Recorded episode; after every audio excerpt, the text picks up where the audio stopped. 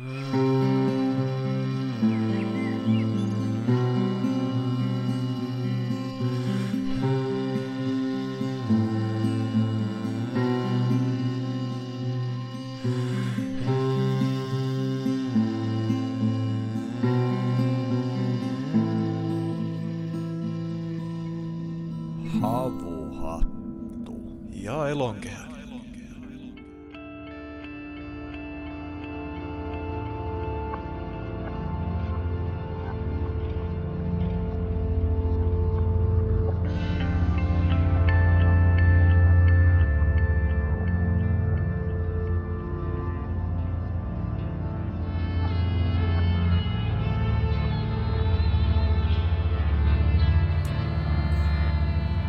Tervetuloa jälleen Havuhattu ja Elonkehä podcastin lähetykseen. Kuten varmaan taustaäänistä hyvin voitte päätellä, niin tällä kertaa ei olla Vartiosaaressa enää tietenkään, mutta ei edes studiolla, vaan me ollaan täällä kävelyllä Espoossa. Joo, eli uusimman Elonkehä-lehden teemahan on liike, joten me ajateltiin, että on erittäin soveliasta, että hyväksi käyttäisimme tätä liikettä myös tässä nauhoituksessa, joten vuokrasimme tällaiset langattomat mikrofonit ja olemme täällä tällä hetkellä Gabrielan kanssa pienellä kävelyllä. Kertoisitko Gabriel, minne olet viemässä meitä? No, täällä on tämmönen keskuspuisto. Ja tota, se on semmonen, siinä on semmonen pieni reitti, jotakin kolme kilometriä, vaan se menee niin ihan ympyrä, mutta se on semmonen lohdutus, lohdutus täällä, kun asuu kaupungissa, että voi käydä siellä niin helposti. Hmm. Ja me ollaan tekemässä tämmöinen siirtymäkin, koska täällä on autoja ja melua ja sitten katsotaan miten se muuttuu sitten, kun mennään sinne keskuspuistoon. Niin mä luulen, että kuulijatkin tämä ero tulevat huomioimaan hetken kuluttua. Hmm. Eli tämä on siis sun lähimetsä? Joo, tai puupelto. Puupelto. niin, tässä se kysymys siitä, että mitä voi kutsua metsäksi, että mikä on semmoinen sillä tasolla vanhuudessaan tai laajuudessaan tai, tai tunnelmassaan, että, että se ikään kuin tuntuu joltain sellaiselta. Kyllä mä luulen, että se tuntuu ehdottomasti, kun hmm. kehokin on luonto, niin eikös tuntuu. Mutta tota, joo, jopa yksi puu voi olla suuri asia sitten, kun mm.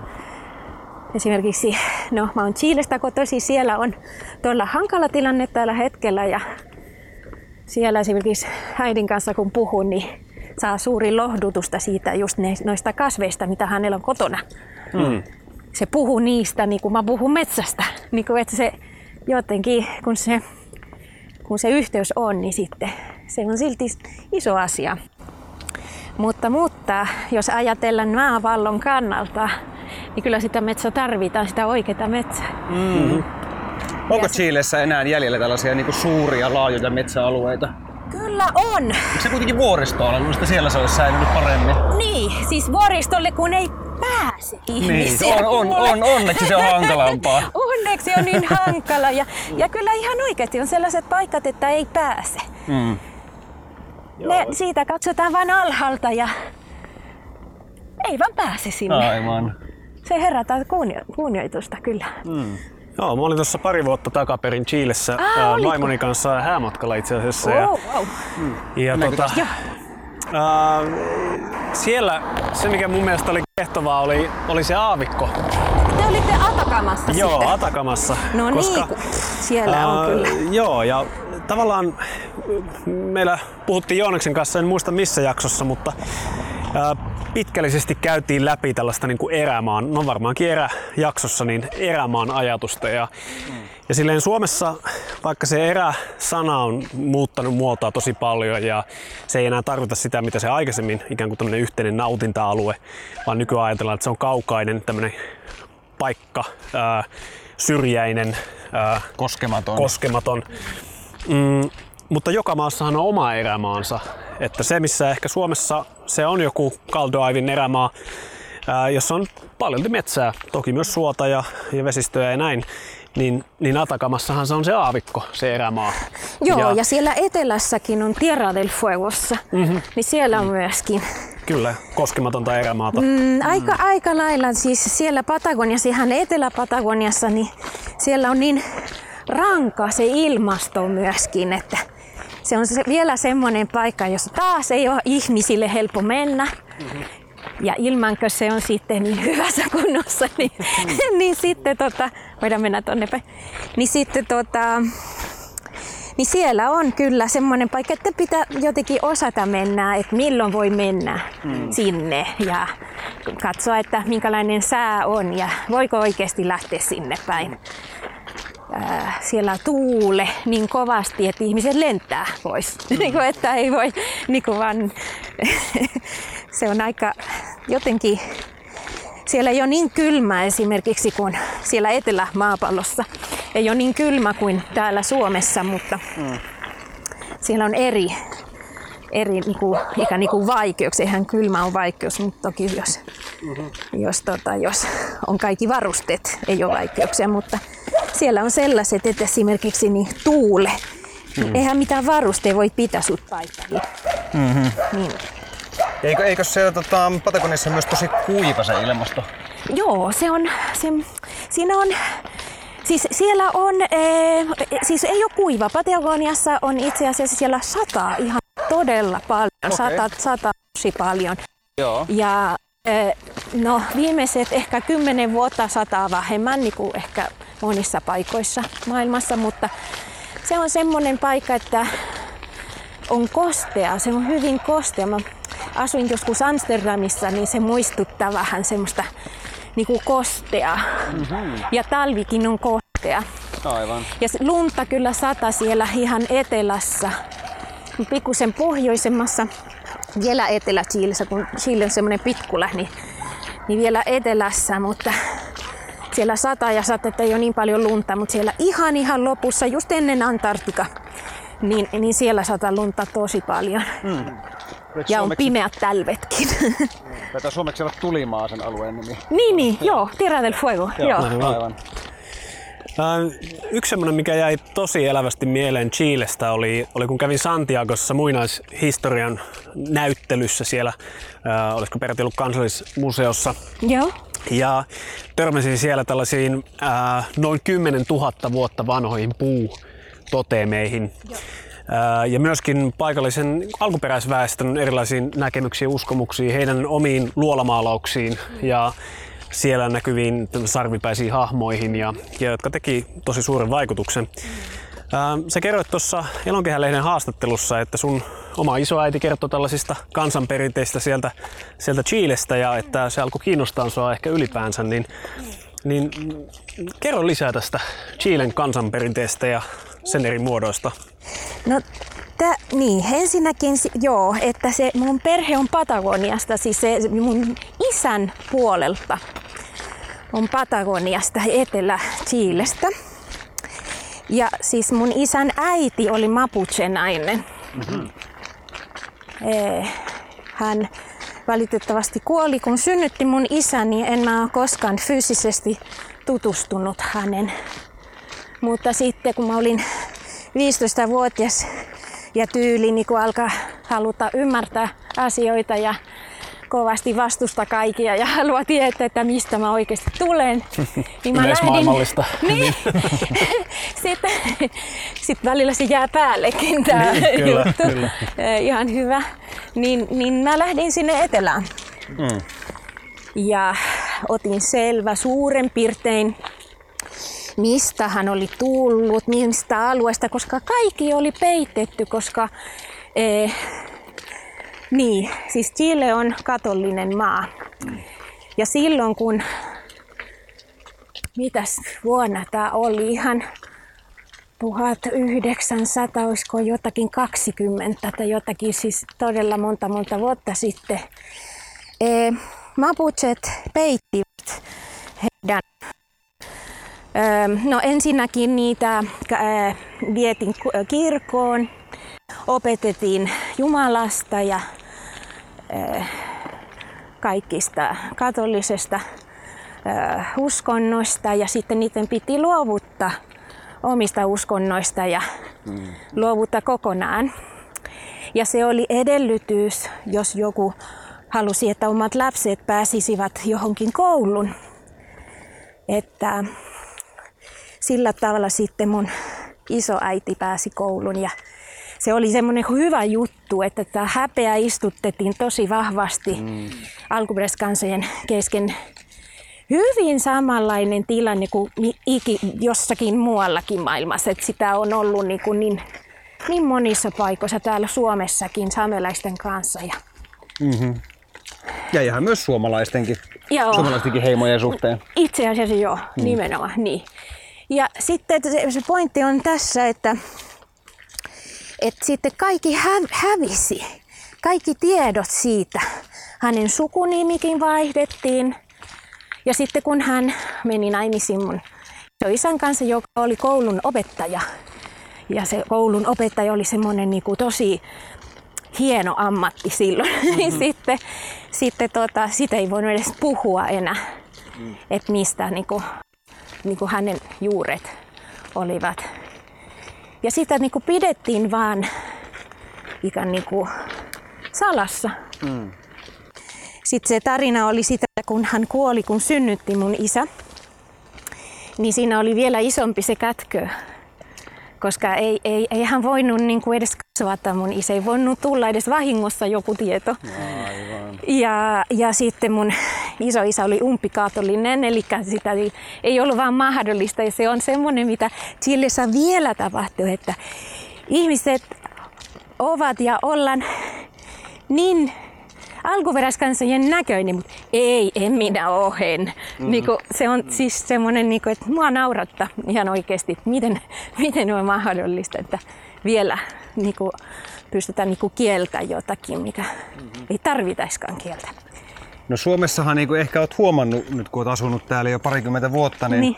tämä kansanperi, kiinnostus kansanperintä kohtaan on selkeästi niin kuin nousemassa. Joo. Onko Chiilessä havaittavissa niin kuin samaa? No Chiilessä kun oli tämä dik- diktatuuri ja diktatori, mitenköhän sanotaan? Mm, dik- diktatuuri. Diktatuuri.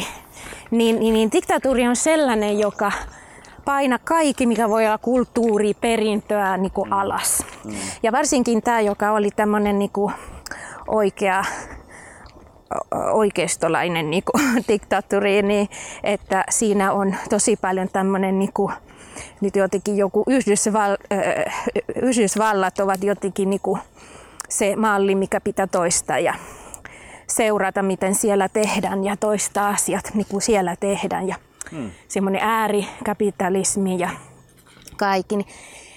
Mä muistan, kun kerran mä olin pieni menossa kouluun ja mut ryöstettiin laukku, mikä oli normaali. Siis jossain vaiheessa sulle tapahtui niin siellä. Ja kun mun tuli poliisi telemaan, että minkälainen tyypi oli, ja mä selitin, niin että poliisi kirjoitti sinne niin muistinpanoissa, että Mapuchen näköinen mies. Ja mä en koskaan sanonut niin, eikä se ollut edes sen Mapuchen näköinen. Mm. Niin, niin, ja sitten niin, eli siis ihan tavallaan niin kuin, ihan pihalla ihmiset niin kuin siellä. Mm-hmm. Siellä oli aika rankat, rankka meininki, siellä oli paljon väkivaltaa ja oli tämmöisiä niin kuin epäoikeudenmukaisuuksia ja ihmisille ei maksettu kunnon palkat ja kukaan ei voinut sanoa mitä siitä ja et piti tehdä niin kuin jotenkin kolme työvuoroa, että sitten pärjäisi. Mm-hmm. Ja mm, silloin piti saada joku, joka tulisi hoitamaan minä ja mun veli. Mulla on iso eli. Ja mä synnyin siinä vuonna, kun alkoi tämä diktatuuri. Eli mulla oli koko lapsuus ja nuoruus siinä, siinä niin kuin ilmapiirissä. Ja sitten se nainen, joka tuli, niin hän oli tämmöinen nainen vuorilta, koska se on, mä tiedän oliko täällä Suomessa joskus niin, mutta siellä olikin, että nämä kaikki lastenhoitajat, niin kuin saatiin semmoinen halpa työvoima sillä tavalla, että oli joku, joka tuli jostakin maalla, että siellä oli jotakin ongelmia ja oli pakko saada jotakin ja sitten lähetettiin nuoremmat kaupungille töihin. Hmm. Ja sillä tavalla tuli tämä meidän lastenhoitaja joka oli mulle kaikki kaikessa. Ja se on se, mitä kun mä puhun mummostani, niin mä puhun hänestä. Mm-hmm. Ja hän on mun, oli mun äiti, mun isä, mun mummo, mun iso, kaikki. Ihan täytti kaikki. Ja siis hän niin kuin kasvatti mut ja siis mä, se sai mut sinne vauvana ja mun veli oli kaksi vuotias. Ja mä en niin kuin nähnyt niin paljon mun äiti eikä mun isää, joskus ei ne tullut yöksi. Mm. Siinä oli aika paljon asioita, mitä ei ollut niin selkeitä. Mm. Mutta mulla oli hän ja hän oli nainen vuorilta. Hän osasi just ja just kirjoittaa. Hänen nimi. Mm. ja, ja tota, mutta kaikkea muuta hän osasi. Hänellä oli semmoista, semmosia, niinku, hän oli semmoinen outo, koska hän kaikki ajatteli outo, mutta ki, kiva tyyppi. Se oli niinku se kuva, mitä hän antoi muille. Ja, mm. ja hän jutteli lintujen kanssa ja hän teki ruokaa tosi, että mitä yrtit sinne laita. Se katsoi meitä, että no kuinka voidaan tänään. Ja sitten se laittoi sen mukaan niin yrtit sinne soppaan. Ja se koko arki oli sellainen. Sitten viljeltiin, siellä meillä oli pieni ta- takapiha, niin siellä niin viljeltiin. Ja näin ihan vain arjesta, niin tämä tavallaan niin kuin maailma avautui, tämä perinteinen maailma. Mä luulen, että hänen, hänessä oli myöskin alkuperäisväestön verta, mutta mä en osaa sanoa. Kai, hän tuli just siltä alueelta, jossa on voinut olla niin kuin just Mapuche. Hmm. Mutta hän ei tiedä sitä. Siis hän asui vuorilla, siellä olisi puumat ja siis siinä ei ollut sähköä. Hmm. Ja, ja sieltä niin kuin hän, hän sanoi, että hän käveli eh, koulussa 32 kilsa hmm. ja sitten takaisin. Oho. Mm-hmm. Niin kuin, ja hän oli vanhin ja kaikki vel, veljet ja sitkot, joka oli niin kuin, jotenkin, en tiedä montako, ainakin 10-12, en tiedä. Ja, ja, ai niin, ja tämä oli tämmöinen, että, että hän ei, me, me ei tiedetä, hän elää vielä, me ei tiedetä, kuinka vanha hän on, mm-hmm. koska siellä odotettiin, että monta lasta syntyy, ja sitten vieti kaikki sinne kaupungille ja ilmoitettiin, että meille syntyi nämä lapset, ilmoitettiin samanaikaisesti, no, ja. ja hän oli vanhin. Eli siis papereilla hän on jotakin 82. Mm. Mä halu, voi olla, että hän on niin kuin 10 vuotta vanhempi tai jopa enemmänkin. Mm että sitä ei tiedetä. Mutta hän oli mun ensimmäinen opettaja, tai voi sanoa, se oli mun perhe. Ja se, hän avasi sitten tämä, hmm. tämä asia, mm-hmm. tämä niin kuin, suhtautuminen sään ja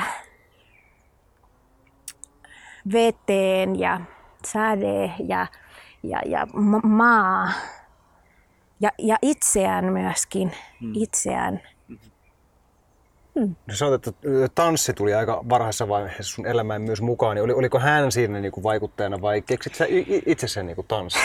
Joo, siis tämän minäkin miettin, että mi, mitenkö häntä tällä tavalla niin kuin tuli. Mm, mä luulen, että kun siellä oli aika paljon rajoituksia, että voidaanko olla ulkona tai ei ja näin, niin, niin sitten olihan mulla semmoisia naapureita, lapsia, jonka kanssa mä leikin, mutta mä olin tosi paljon yksin ja mielellään.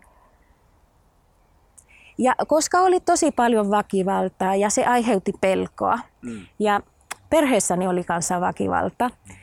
Ja mä en tiedä milloin se oli se ensimmäinen kerta, en muista milloin se oli se ensimmäinen kerta, mutta jostakin tuli semmoinen semmoinen vahva usko, uskomus, että kun mä tanssin, mä tunnen olevani turvassa.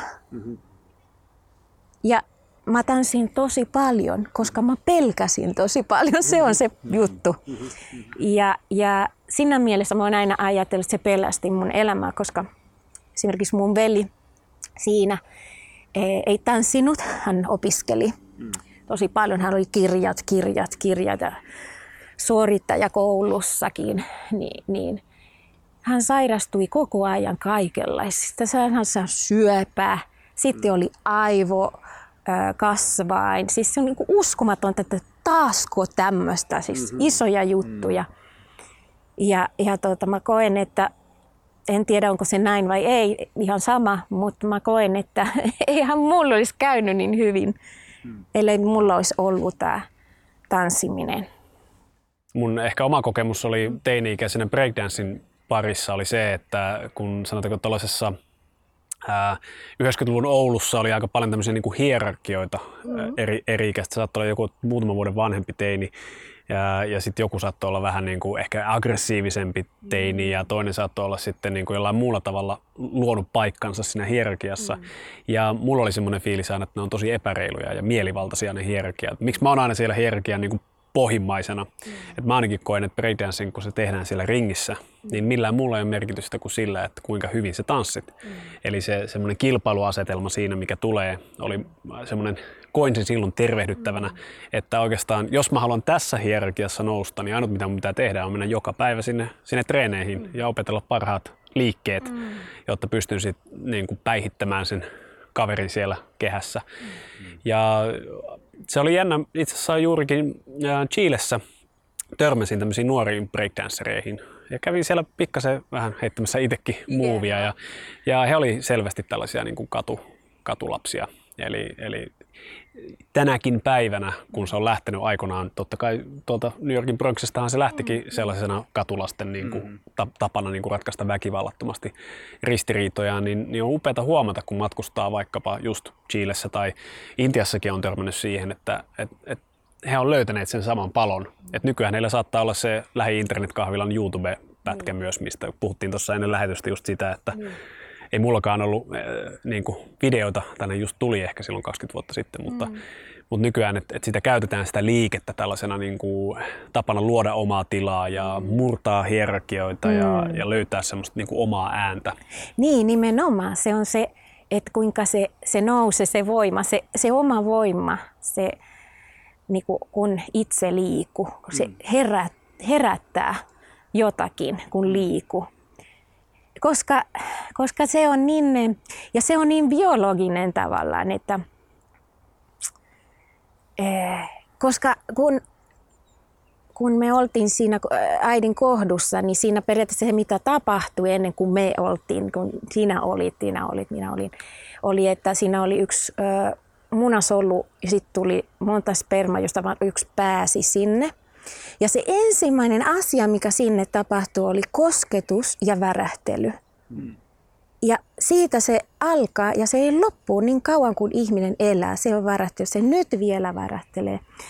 Mutta se värähtely synnytti tai se värähtely nosti se oma voima, koska sitten sen jälkeen kaikki mitä tapahtui, kaikki jakantumiset, kaikki, kaikki että, että sitten se muodostui se vauva, sen jokainen on tehnyt itse. Hmm. Että sun vanhemmat eivät tehnyt sitä, vaan itse. Mm-hmm. Ja se johtuu siitä, että siinä niinku sen värä, se värähtely niinku herätä sitä voimaa, mikä on sisällä. Mikä sitten, jos mennään vähän sinne sielun käsitykseen, vaikka suomalais, ukrilais tai mapuche nimenomaan. Se oli sen takia, että mä, mä rupesin sitä suomalais-ukrilaista tutkimaan, koska mä huomasin, että meillä oli sama sielunkäsitys, joka oli tosi vaikuttava. Ja hieno myytti myös, ymmärsin, että myös Mapucheella tämä lintu on tosi tärkeä. Kyllä, joo ja se puuma myöskin, että täällä on se karhu, mm. niin meillä on siellä se puuma.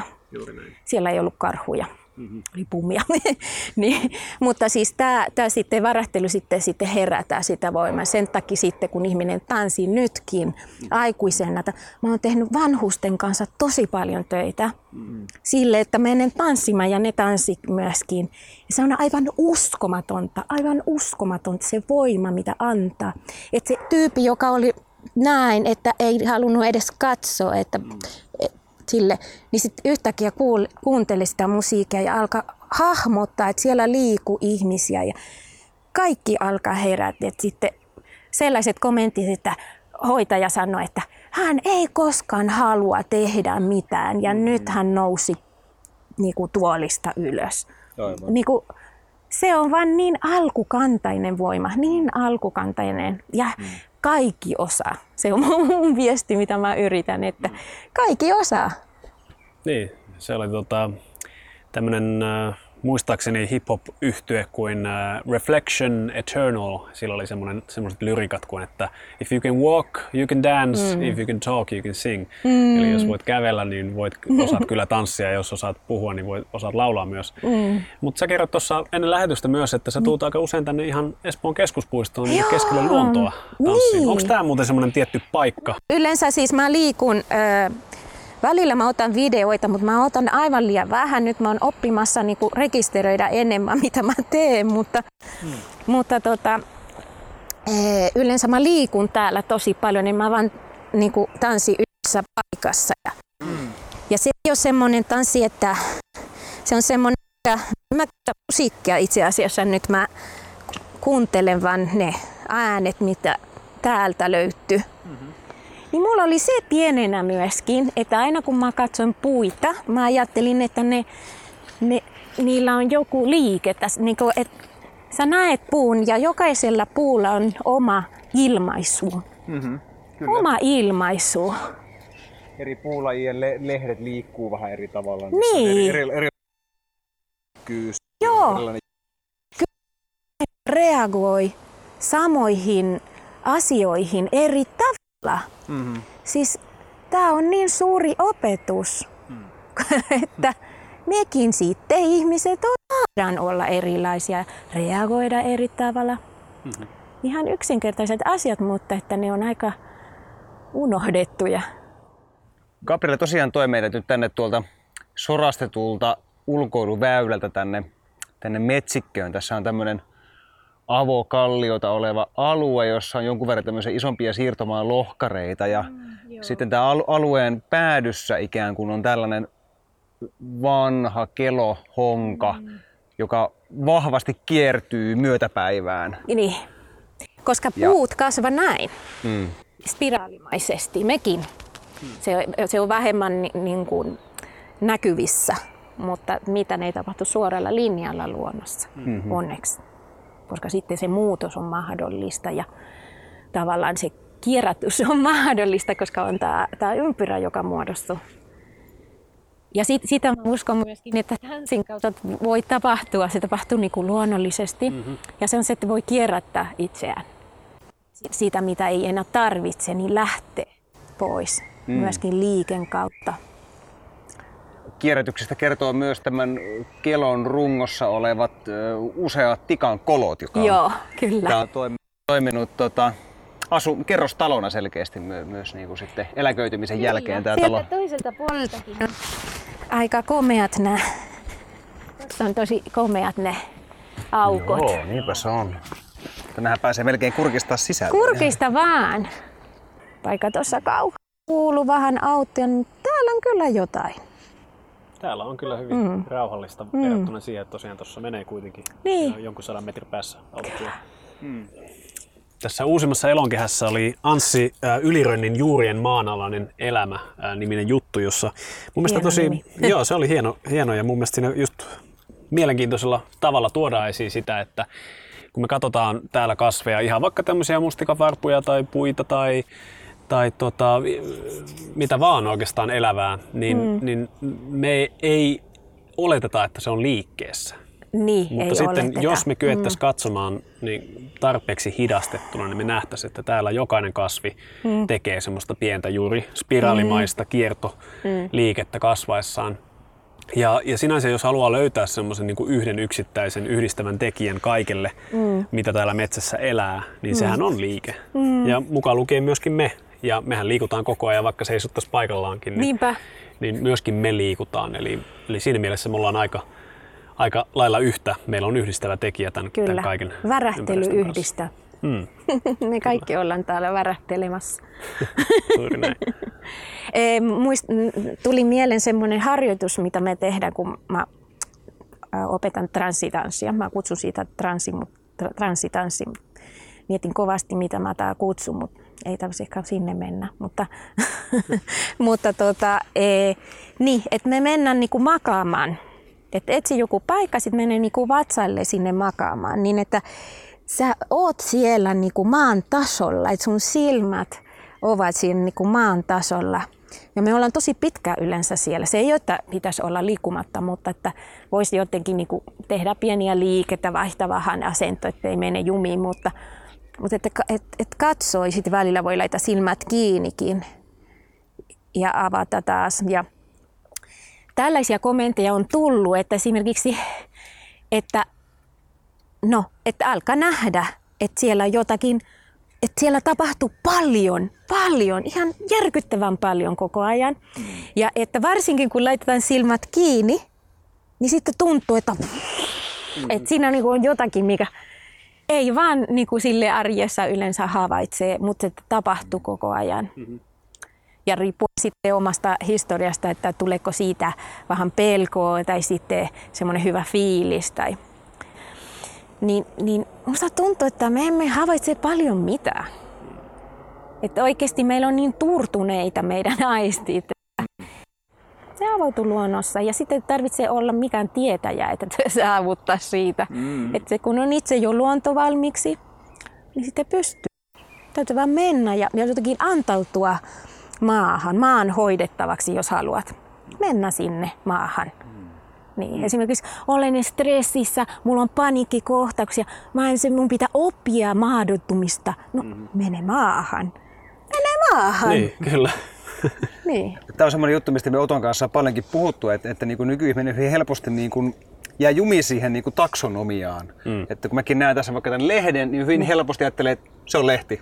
Se on niin. lehti, se, sillä selvä. Mm. Mutta sitten kun kerran pysähtyy katsomaan, että mitä kaikkea siinä lehdessä on, mm. siinä on nämä pääruodot ja sitten siinä on pieniä mm. ruotoja, siinä on pieniä soluja. Mm. Hyvin yksinkertaisestikin asiasta voi mm. löytää ihan valtavasti kauneutta, Joo. kun siihen pysähtyy ja nimenomaan mm. niin kuin antautuu, mm. antautuu sille, sille niin kuin yksityiskohtien niin kuin merelle, että se aukeaa sussa. Kyllä, mm-hmm. kyllä. Ja se, mikä on mun mielestä luonnossa, mikä on niin tärkeä varsinkin nykypäivänä, on se, että, että luonnossa voi oikeasti aina nähdä koko sykli. Että se, se koko sykli on läsnä. Koska me eletään sellaisessa yhden pätkän vain syklistä niin kuin maailmassa, että se on se nuoruus. Mm-hmm.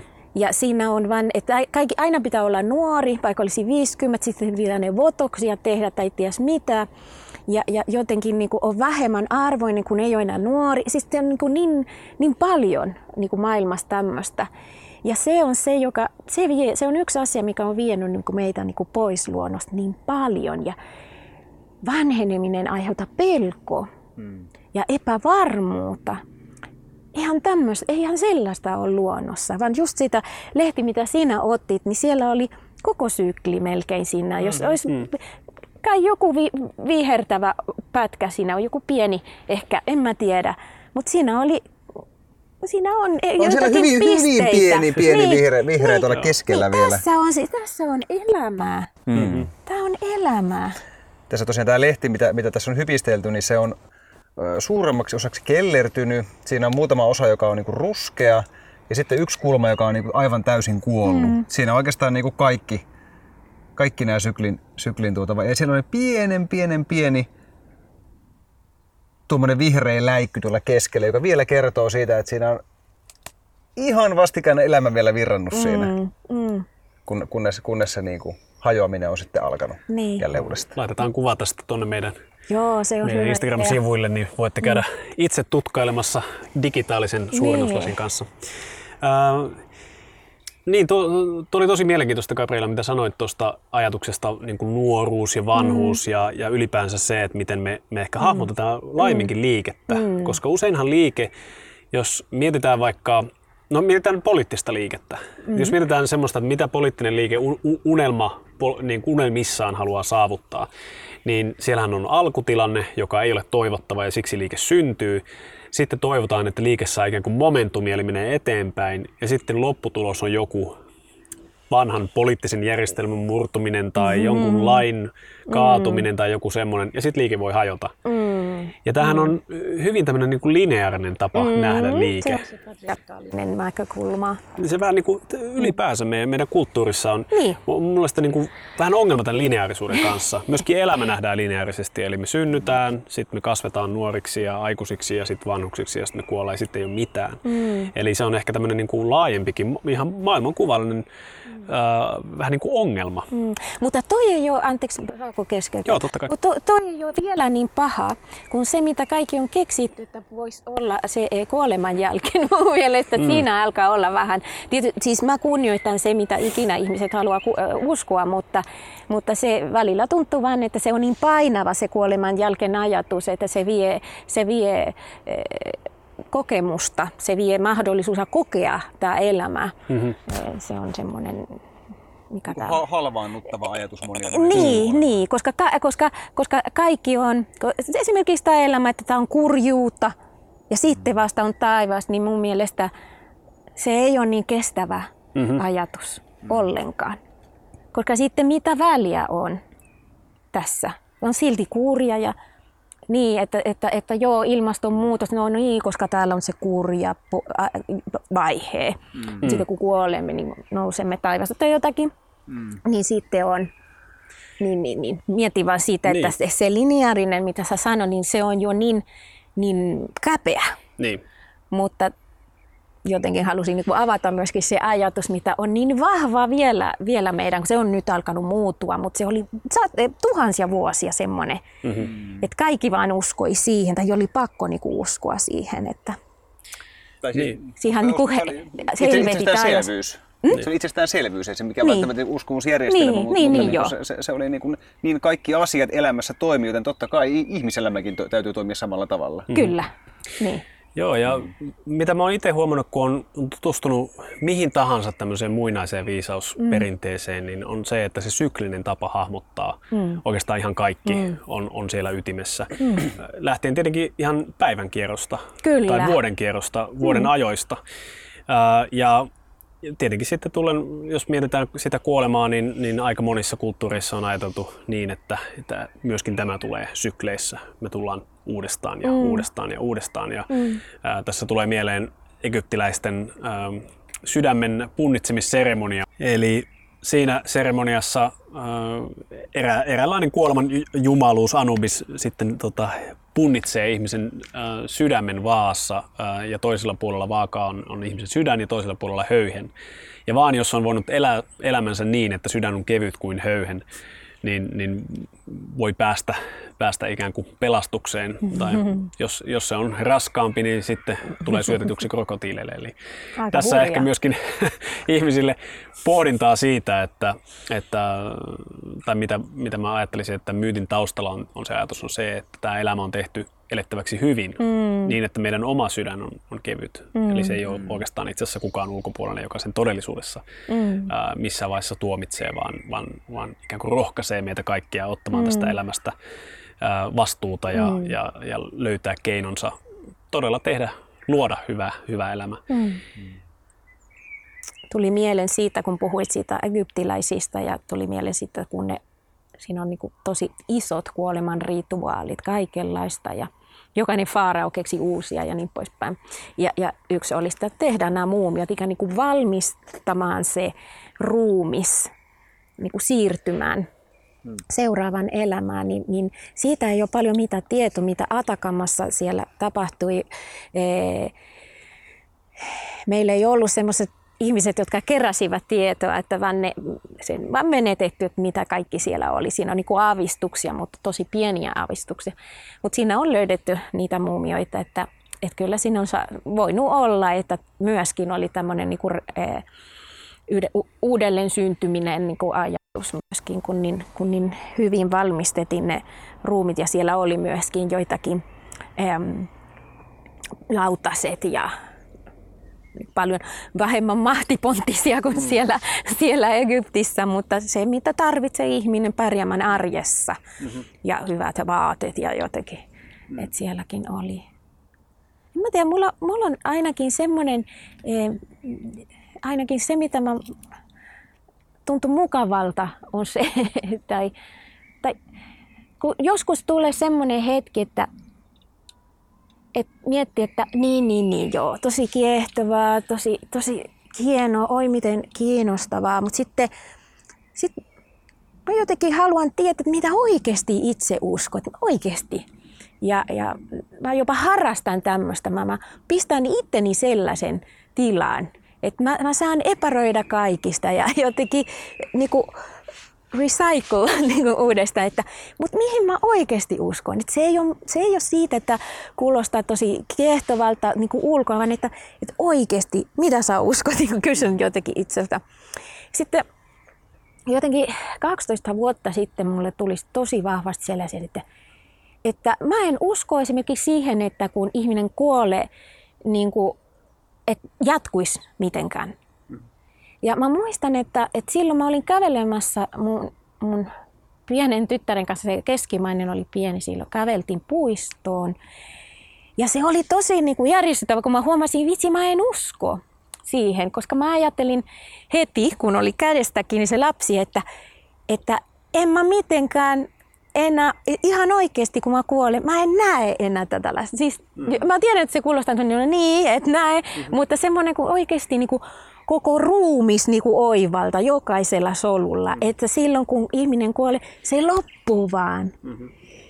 Ja se oli tosi järisyttävää, mutta samalla se oli tosi vapautavaa. Se oli ihan, mä en voi selittää kuinka vapauttaa. Mä koin semmoinen huh, joku vapautumistunne, koska mä ajattelin, että vitsi kun on tärkeä, mitä jokainen het, miten jokainen hetki elää ja mitä oikeasti tehdä nyt. Mm. niin kuin, että, että vitsi, elämä on nyt, ihan oikeasti. Mm. Ei sen jälkeen, vaan nyt. Ja se oli tosi voimannuttavaa ja se antoi mulle niin kuin, tosi paljon niin kuin, energiaa ja jotenkin niin kuin, voiman niin kuin, tulla esiin sellaisella kuin olen, niin kuin mm. enemmän, niin kuin aidompi.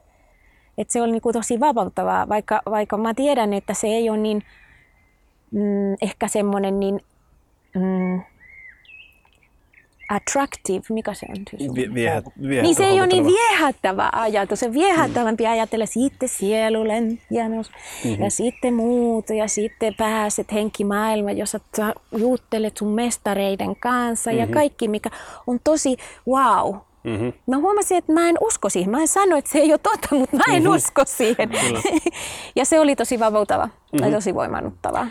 Jos mietitään, niin kun, kun tässä on nyt tullut pari teemaa, jotka tuntuu vähän niin kuin hiipivää aina niin kuin usein meidän, mm. meidän jaksoihin, eli pelko ja kuolema, mm.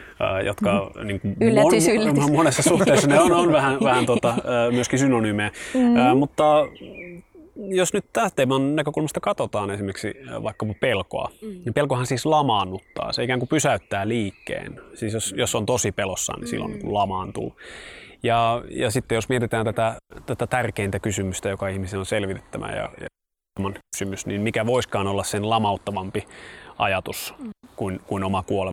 Saattaa pelätä kuolemaa niin, että, että masentuu niin paljon, että mitään ei pysty liikkumaan tai olemaan edes syömään tai juomaan tai mm. niin kuin elämään elämänsä. Mm.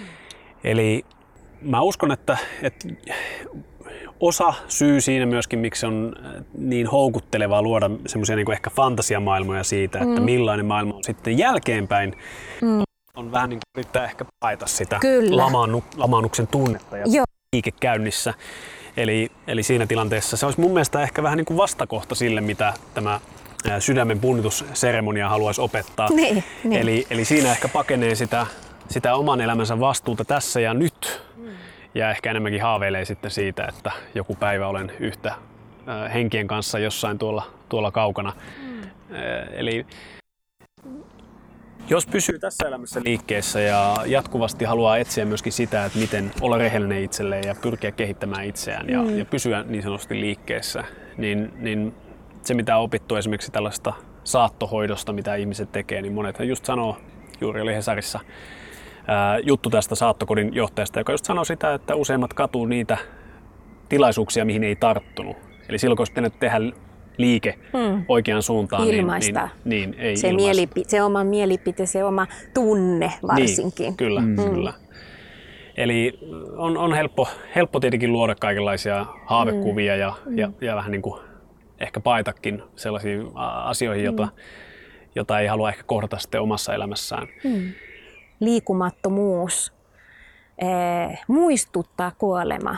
Hmm. Eli kun ihminen ei liiku tarpeeksi, niin helposti voi se ihminen niin kuin täyttyä paljon enemmän niin kuin pelkoihin kuin ihminen, joka on tottunut liikkumaan, koska, koska se, että pysyy liikellä, niin se, se, on, se pysyy tavallaan kokemassa sitä elämää, elämänvoimaa. Sä koet sitä elämänvoimaa, kun liikut. Jos istut koko päivän tai makaat koko päivän, niin kahdeksan tuntia per päivä istuu.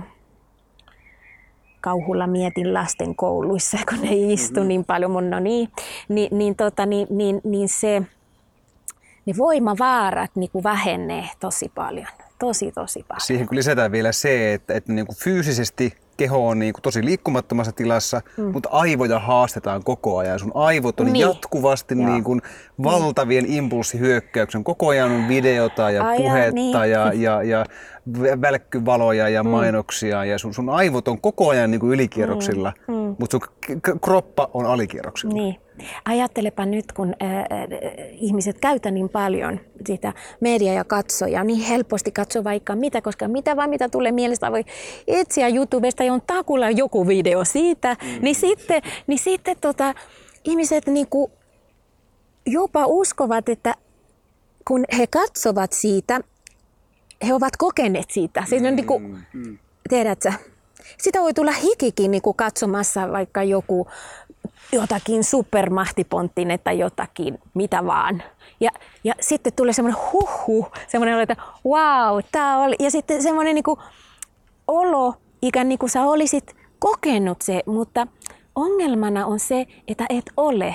Mm. Vaan olet saanut, sun aivot on stimuloitu ja sitten se on virittänyt sun koko hermosto valmiiksi kokemaan sitä, mitä sä oot nähnyt, mutta sä et pääse niinku liikkeelle, sä et pääse itse niinku tehdä sitä. Eli se, se, se, mitä tapahtuu, on, että ihmiset latautuu ja hermosto latautuu koko ajan.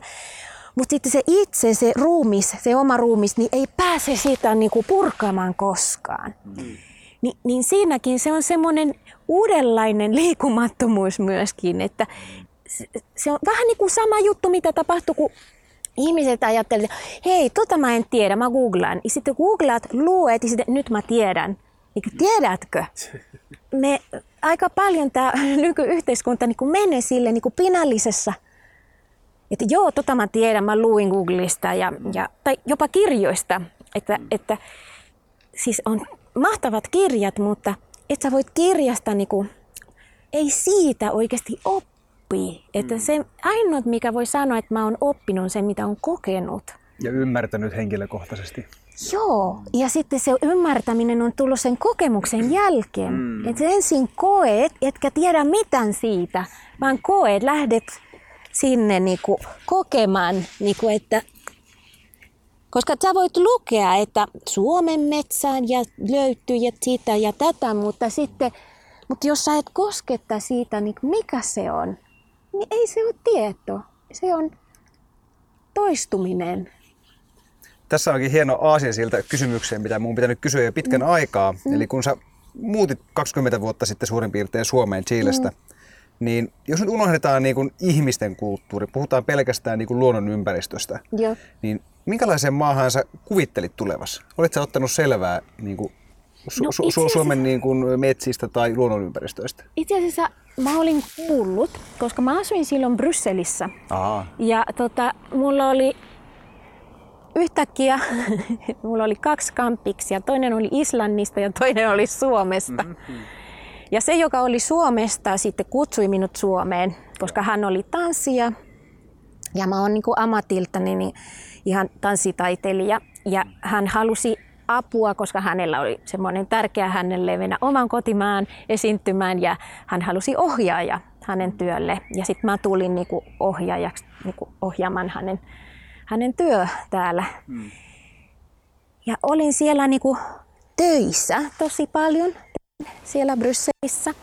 Kävin mon, monta workshopeissa, oli niinku täysin niinku antautunut oppimaan kaikki, mitä voi improvisaatiosta ja mikä oli semmoinen, niinku, voisin sanoa myöskin niinku fashion juttu siellä, niinku improvisaatiot, mene lavalle eikä tiedä mitä muuta kuin joku konsepti, sitten antaudu siitä niinku kaiken edessä niin kuin olla tietämättä. Ja minusta on vielä tosi kiehtova ajatus, että, että ei, ei sitä mitä täydellistä koskaan tule. Mutta... Ja siinä totisesti sun on pakko olla tismalleen siinä niin kuin hetkessä läsnä. Niin, koska Se, sulla se ei ollut... onnistu muuten. Niin, ja sulla ei ollut mitään muuta kuin sinä vaan siinä. Ei ollut mitään niin kuin, eh, koreografia, että voisi aina niin kuin nojata sinne ja luota, että ai nyt tulee tää kohta, jos mä näytän niin hyvältä ja onneksi. Ei vaan siinä oli vaan semmoinen, että sä oot täällä, sä oot tämmöinen, sä oot tämän kokoinen ja, ja et sä voi feikkata. Ja nyt tulee mikä tulee ja ei tule mikä ei tule ja piste. Ja se oli tosi, se mun mielestä niin kuin, tosi hieno juttu harrastaa. Hmm. Mutta nyt on enemmän niin kuin laajen, nyt puhutaan niin kuin autentista liikestä ja, hmm. ja vapa, vapaista liikestä ja se on tosi hienosti niin kuin mennyt. Ihmiset ovat alkanut löytää, mä uskon siitä. Mutta se mitä mulle tapahtui, kun mä tulin Suomeen, mua jännitti. Mua jännitti tosi paljon. Sellainen ajatus, mikä iski päähän, että mun keho hajoaa, kun mä menen niin pohjoiseen. Tosi, tosi semmoinen, tiedätkö, kun tulee semmoisia niinku epäjärkeviä ajatuksia, vaan että mä oon niinku niin etelästä, mitä mä sinne niinku pohjoiseen mennä. Että mitä, mitä mulle tuli tapahtumaan mun keholle. Ja sitten mä istuin siellä lentokone, siis lentokentän niinku sisällä.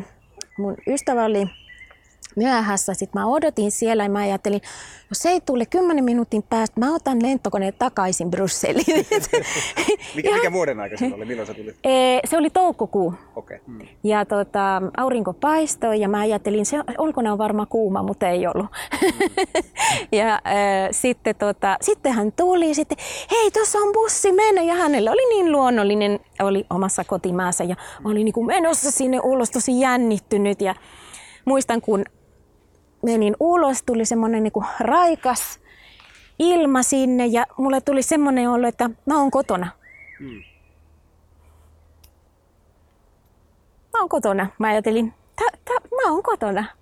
Hmm. Ja, ja mä sanoin, mä sanoin mun, mun tutulle, mun ystävälle siinä, että tämä on niinku Etelä-Chile, tämä on niinku kotona. Miten tämä voi olla mahdollista? Hän kovasti yritti puhua sitä teoksesta, mitä hänen piti tehdä. Mä niinku, mutta tämä ei ole mahdollista, mutta on kotona. Miten tämä on mahdollista? Ja sitten, tota, sitten ee, siitä se lähti. Tosi outoja juttuja tapahtui, kuten että seuraava päivänä me tavattiin mun miehen kanssa, Aha. joka on suomalainen. Sitten, sitten mä päädyin tänne. Hmm. Aivan. No miten sä sanoisit, että sun, niin kun, sun suhde suomalaiseen metsään muuttunut tämän 20 vuoden aikana?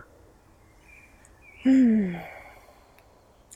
No siinä mielessä, että mä en koe, että olisi suomalainen metsä. Mä koen, että tämä on maapallon osa. Täällä on toki eri olo kuin esimerkiksi Etelä-Chilen metsä.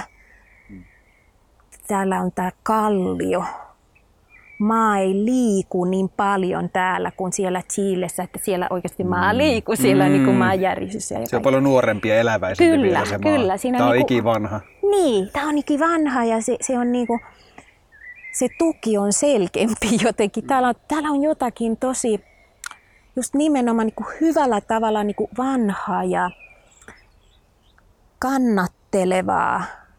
Jotenkin semmoinen olo, että voi luottaa enemmän kuin, mm-hmm. kuin sitten, että Chiilessä kun kävelee, niin sitten voi yhtäkkiä vaan lähti niin kuin jalka menee sinne, että olikin siinä joku muutos siinä, mutta niin kuin, että joo, ja yksinkertaisempi jollain tavalla. Mm-hmm.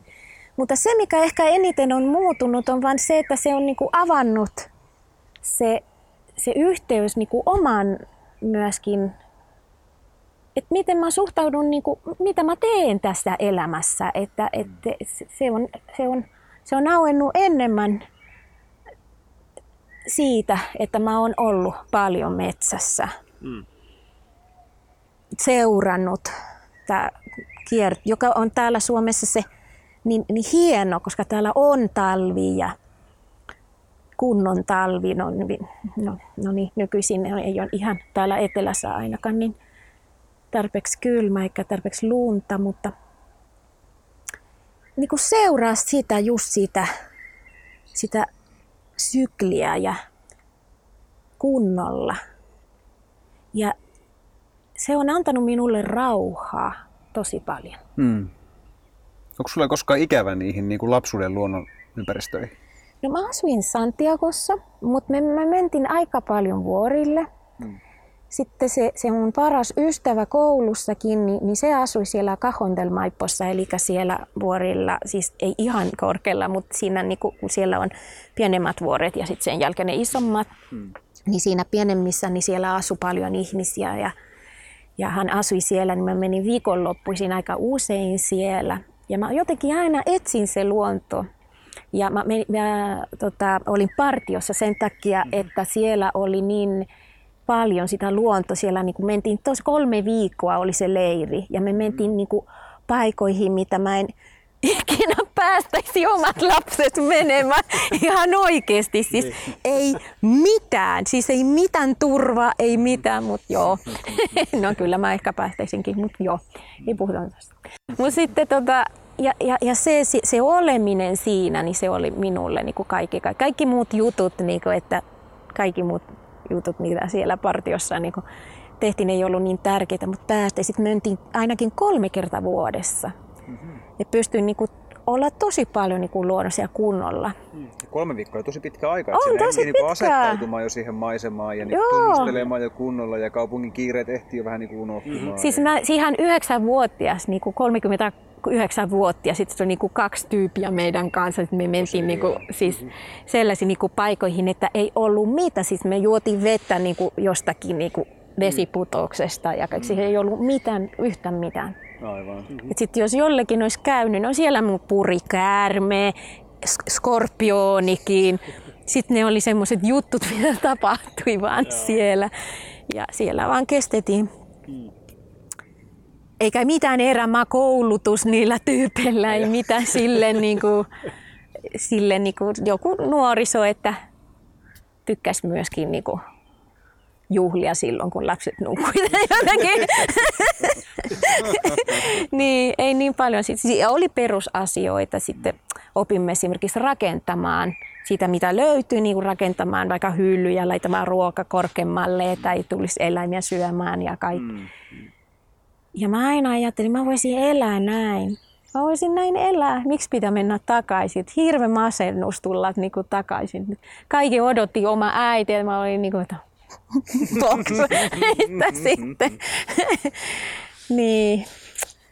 Niin, tuommoisessa kolmessa viikossahan varsinkin nuorena, kun on hyvin vastaanottavainen, mm. niin, niin huomaa kyllä se ero. Toki aika oli myöskin eri ja silloin ei nämä älylaitteet ollut, ollut samalla tavalla osa, osa arkea. Mm. Äh, vielä ehkä pointtina siihen, mikä oli tosi mie- mielenkiintoista, mitä sanoit siitä, että että kun näkee jotain YouTubesta, niin, niin et sä niin kuin näe sitä oikeasti, koe sitä oikeasti, niin semmoinen seikka, mitä monesti itsekin unohtaa, on se, että, että kun on vaikka tämmöisessä konferenssipuhelussa, niin mm. mä en itse asiassa oikeasti näe sitä ihmistä. Mm. Ne on ykkösiä ja nollia. Se on hieno simulaatio siitä, mm. miltä se ihminen näyttää, mutta se ei ole siis oikeasti mm. tämä ihminen.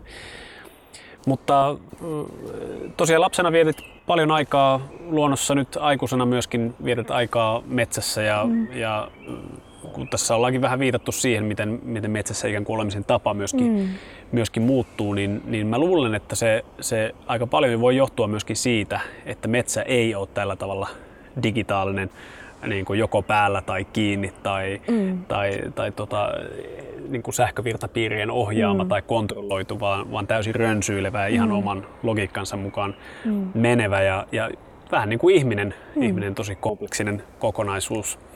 Todellakin. Että kun olette näissä työpajoissa esimerkiksi mennyt lähelle sitä maata ja mm. kerroit, että tuut monesti luontoon tanssimaan ja mm. ikään kuin luonnon muotojen keskellä tanssit, niin, mm. niin, niin miten sä kuvailisit, että mikä on se näkökulma, mikä, mikä sulle silloin tällaisessa, tällaisessa liikkeessä avautuu? Tiedätkö, mikä sinne avautuu? Se avautuu oma rumillisuus. Se on se, mikä avautuu. Eli mm. se oma luonto. Se on se, mikä siinä avautuu. Se ei ole, että mä havaitsen parempi, mikä on ympärilläni. No toki se voi ollakin, että se niin kuin lopputuloksena tapahtuu sekin. Mutta se avautuu se, joka me pidetään hyvin kiinni. Koska harvoin joku kokee, että on vaikka turvassa maailmassa. Mut sitten kun menet vatsalle sinne makaamaan, niin kuin haistan sitä, mikä on täällä niin, ja, ja metsä ja kaikki ja tunnet, että murahaiset niin kävelle ja niin antaudut paino, siis sun koko paino vaan alas, kun kai, yritetään, että ei saa olla niin painava ja kaikki sellaiset, niin kuin, vähän tämmöisen, niin kuin, me ollaan tämmöinen niin kuin paketti, joka aina, tai maailma muovaille meidät aina jollain tavalla. Ja kun menet sinne, pitää olla jollain tavalla ja kun tänne. Ja, ja sitten kun sä menet metsään ja sitten vaan niin kun etsi paikan, päätät itse, missä haluat olla, niin se, se voi olla jo tosi koskettava ja liikuttava sanoa jollekin. Saa päätä, mihin ikinä täällä haluat olla. Vitsi, joku voi alkaa jo pilittää jopa siitä. Sitten saa aisti ja on jo ihan liikutunut siitä, sitten löydä se paikka ja antaudu siihen maahan ja saa olla siinä vaan. Saa olla. Ja yleensä ohjan näin, että nyt hengittää, vie huomiosi oman hengityksen ja jokaisella uloshengityksellä päästä enemmän ja enemmän painosi alas. Ei ole mitään muuta. Ja sitten jos sekin lähtee, jos se tehtäväkin lähtee, niin ei tarvitse sitä huolehtia. Ole vaan Tiina. Nyt saa olla. Niin silloin tulee esiin itse, silloin kun saa olla. Koska human being ei human doing. niin, niin sitten kun saa olla, niin se tulee esiin, se ruumis, joka olet. Ja siitä sitten, kun ollaan siinä vähän aikaa ja sitten seuraavaksi sanon, että ehdotan teille, että mikäli tarvitset tehdä jonkun liike, niin ehdottomasti saat tehdä. Ja milloin ikinä tarvitset tehdä joku liike, niin tee vaan se. Siitä se lähtee. Mulla ei ole mitään muuta. Mä, mä vaan, sitten mä vaan kannustan katsoon ja kannustan siitä, että joku tarvitsee sen, no niin anna mennä ja joku haluaa hiljaisuutta ja joku tarvitsee sen juuri noin, juuri noin ja joku on tosi liikuttunut ja jo tärisee siinä niin kuin itkee ja näin ja sitten tulen rauhallisesti lähelle ja sitten katson silmistä, että haluko halaus tai, tai että tanssitaan yhdessä vähän aikaa tai että haluko vaan niinku itkeä siinä ja vähän huuta sinne niinku vaikka ihan itsekseen vaan sille. Ja siinä se tapahtui ja sitten yhtäkkiä kaikki tanssi täällä. Kaikki tanssi ja hieno. Siitä, sille ei voi mitään, että näe myöskin niinku taiteilijan silmillä, että wow, että vitsi, miten hienoja teoksia täydellisiä. Jos täydellisyys olisi olemassa, niin ehkä se on lähin täydellisyys, mitä oon ikinä nähnyt. Ja niin sanoin kuvamaton, vaikka mä täällä yritän kovasti selittää. Ja sitten sit sen jälkeen, ja siinä me vaan ollaan ja jatketaan ja jatketaan ja mennään sen, sen kaarin läpi, että kun alussa tulee se, se hurmava kokemus, mutta sitten mennään, aa, ja tämä jatkuu vielä. Ja sitten taas miten syötetään siitä, että miten vaan niin kuin jatketaan siinä, että voiko tämä niin hyvä jatkaa vielä. Kaikki, kaikki asiat, kaikki ne tavallaan se kierrätys, kaikki se, mikä on turha, mitä meillä on koko ajan njää, njää, njää, mielessä, niin, niin sitten alkaa tulla. Se tulee, mutta sitten sä pystyt niinku, ja kyllä tämä voi jatkaa, että miksi tämä ei voi jatkaa, ja, ja sitten jatkaat vaan. Jossain vaiheessa sanatkin alkaa olla vähemmän tärkeä mielessä, siis mitä kaikki me itsellemme sanomme. Ja sit vasta lähtee. Ja alkuperäisessä traditiossa niin transin pääsee silloin, kun keho on niin väsynyt, että ei jaksa enää. Hmm. Ja silloin kun jatkaa, vaikka ei jaksa enää, niin silloin menet transsiin. Ja toki mä en siitä niin kuin, ihmisten kanssa, mä en, mä en halua viedä ketään transsiin, mutta mä huomaan, että pienemmässä muodossa me tarvitsemme aikaa. Me tarvitsemme aikaa niin kuin prosessoimaan, että kaikki niitä niitä ajatuksia tulee siitä, että, että ehti tulla se ajatus, että mä varmaan näytän naurettavalta ja ehti tulla se ajatus, että mitäs muut ajattelet, että voi että jos mun lapset katsoisi. Tai kaikki semmoisia, niin että ehti sitä tulla ja vaan jatkat ja jatkat ja jatkat. Sitten vaan lähte pois. Sitten vaan lähte pois. Niin sitten voidaan lopettaa. Ja sekin jokainen saa tehdä omalla rytmillä. Sitten pikkuhiljaa tullaan yhteen, sitten saa jaaka kokemuksia, jos haluaa. Se on sitten siinä. Ja se on se, mitä mä teen joka päivä. Ja sitten mä vaan niinku luon sitä tilaa muille, että, että he voivat tehdä. Annan, annan ajatuksia, että, että entäs jos kokeilet tätä, entäs jos kokeilet tota. Koska tavallaan kukaan ei voi opettaa sellaista, vaan itse oppi, jos antaudu sille asialle. Että mä, mä en jaaka mitään viisautta, mm. että, että sitä ei voi tehdä mun mielestä. Tosi mielenkiintoisia teemoja, mitä me on tässä tunnin mittaisella pienellä lähimetsäkierroksella ehditty, ehditty käymään läpi. Ja, ja tästä kyllä olisi jälleen kerran voinut tehdä sen kolmetuntisenkin epokin myös, myös Gabrielan kanssa, niin kuin yleensä, yleensä näissä jutuissa käy. Mutta tämän jakson syklinen elinkaari alkaa olla hyvin lähellä päätepistettään, mutta tähän lopuksi Gabriela, voisitko vielä kertoa, mainitsit tuossa, kerroit jo, jo pidemmänkin kaavan mukaan eh, vähän, että mitä, mitä tuossa niin kuin transsitanssissa vai ta- tanssitranssissa, kumpi, kumpi, kumpi mm. päin tämä nyt menikään. Transsitanssi, niin. Tapahtuu, mm. mutta ke- sulla on myös muita kursseja ja hoitoja, mm. niin kertoisitko mm. lyhyesti, että, mm. että tuota, mit, mitä, mitä, mitä muuta tarjoat? No Tämä on tämä esivanhempien tie, tietoa, mitä on mulle tullut. Mm. Että mä en usko, että kukaan niin kantaa sitä koko tietoa, se on vain niin suuri. Että, ja, ja se, mitä mä oon löytänyt siitä vuosien väärällä siitä, mitä mä oon itse kokenut. Ja, ja tota, toki terapeutina sitten koen, että sen lisäksi, että on se esivanhempien tiedon ja se luontokokemus niin on myöskin ihan selvästi niitä opintoja, mitä mä oon tehnyt siitä traumatyöskentelystä. Ja mä oon siis terapeutti kuitenkin, opiskelin yliopistossa. Mm. Että tavallaan siinä on semmoinen niin kokonaisuus, mitä mä, mä oon niin alkanut, tai mä oon tarjonnut jo mm. monta vuotta. Tosi paljon työskentelen naisten kanssa. Ehm, ajatuksena niin kuin jakaa tämmöinen just näkökulma ja, ja tota, ehkä antaa joku myöskin, tänä päivänä voisi sanoa joku eh, muu ajatus siitä, mitä yleensä hyvinvointimaailmassa annetaan. Eli ehkä kenties se, se, niin kuin se hyvin stettinen jo sovittuu vaikka joku jumalatar maailmaa tämmöistä, että pitäisi jotenkin aina pukea jollain tavalla ja näin. Ja tämä on, mun, mitä mä yritän antaa tämmöinen täysin niin kuin riisuttu siitä. Ja uskon niin, että me tarvitaan niitä rituaaleja ja tämä jo tuli silloin, kun puhuit breakdanceissa, että ollaan ringissä mm. ja kuinka, kuinka rituaalistinen se on.